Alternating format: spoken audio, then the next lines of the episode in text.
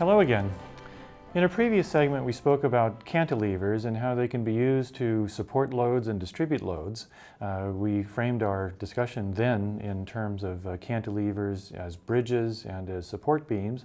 Uh, there are actual biological reasons for studying this, though, and that's because the principle of the cantilever is an important aspect of animals being able to hold themselves up.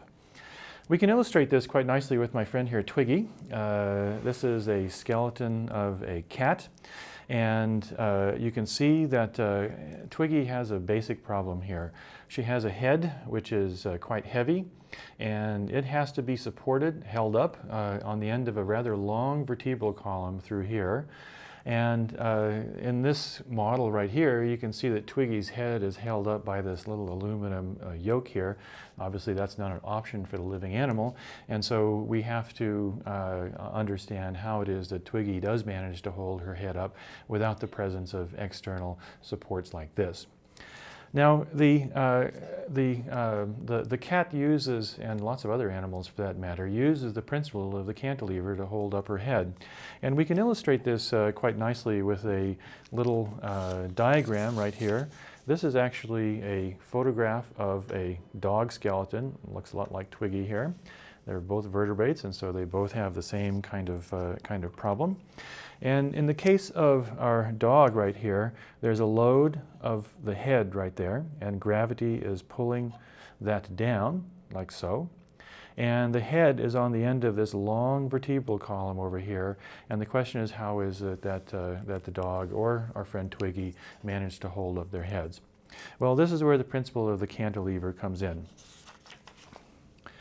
You'll remember uh, when we discussed uh, the, uh, the basic uh, principles behind the cantilever that the uh, idea there is to take a load and redistribute it uh, through a structure so that it can be supported effectively by strong structures. This is what's happening in the case of the, of the, of the cantilever made up by the vertebral column. Uh, this is a, a, vertebra from actually quite a large animal, a horse in fact, and uh, this is uh, one of the elements of the, of the vertebral column. The nerve cord goes right there. This right here is called the neural spine, and this massive structure right here is called the centrum. Now, what the uh, animal does to support its head with a cantilever is it takes loads that are distributed through the neural spines in tension and redirects them so that they become compression forces uh, distributed through into the, uh, into the centrum of the vertebrae. Let's illustrate how that happens in the case of our, our dog model here. So we put the dog model up here, and we're now going to see how it is that the loads are distributed. Uh, what's missing in this skeletal uh, reconstruction is a whole host of tendons and muscles that, uh, that uh, span between the different uh, elements of the vertebrae. These are the neural spines of the dog right here, and, uh, and these connect the, the vertebrae one from another. So in the case of the cantilever of the dog, you have tendons that run from the neural spine here down to the neural spines of adjacent vertebrae. So we'll just draw in one of those. That is a tendon that's going to be holding the, uh, this part of the vertebrae up, and these are distributed along many, many of the other vertebrae. There are other tendons distributed along adjacent neural spines that also help distribute the load. And finally, there are a series of tendons that span between the neural spines in an X form that helps hold those together.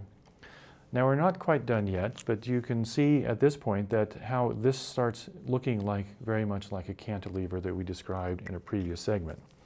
But as I said, we're not done yet because uh, the head of the dog can still fall off or droop. So there's an additional cantilever that goes from this large vertebra here that spans along the length of this large vertebra along the back of the head. And those two things together help hold up the head and redistribute the load from a tension load along through here, down through the centrum of the vertebrae in a compressive load, finally to the shoulders, and then down through the shoulders to the arms. And so this cantilever uh, principle is, is operative in these, uh, in, these, in these vertebrates. It's a quite common mechanism for holding up uh, quite odd structures and interesting structures that animals uh, are capable of producing.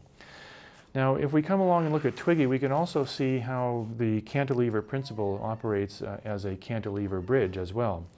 Uh, the uh, Twiggy has an additional problem to having to hold up her head. She also has to hold up all the guts here that are hanging from the vertebral column. And this is where the principle of a cantilever bridge starts to be uh, useful. We've already discussed how the cantilever uh, helps hold up the head this way. But we see we have two supports for the body here. We have the pelvis down on this end and the, uh, the uh, shoulder blades on this end. And you have the principle of a cantilever uh, bridge operating in this case as well.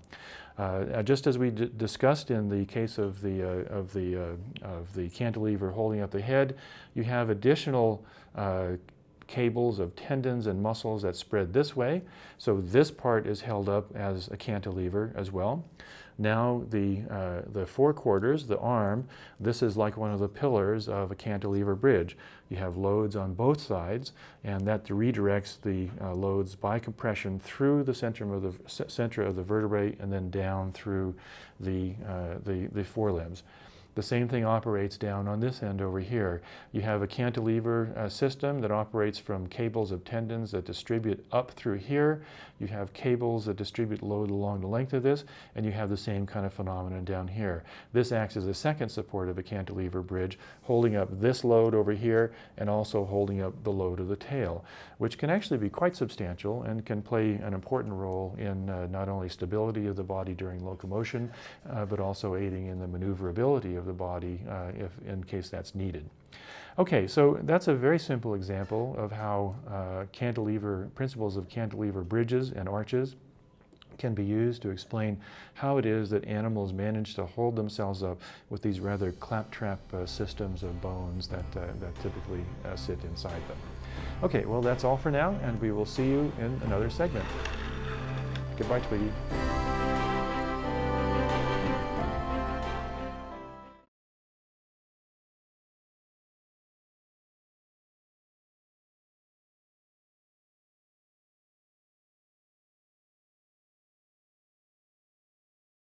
Here and on my signal they're going to drop them. Ready? Drop.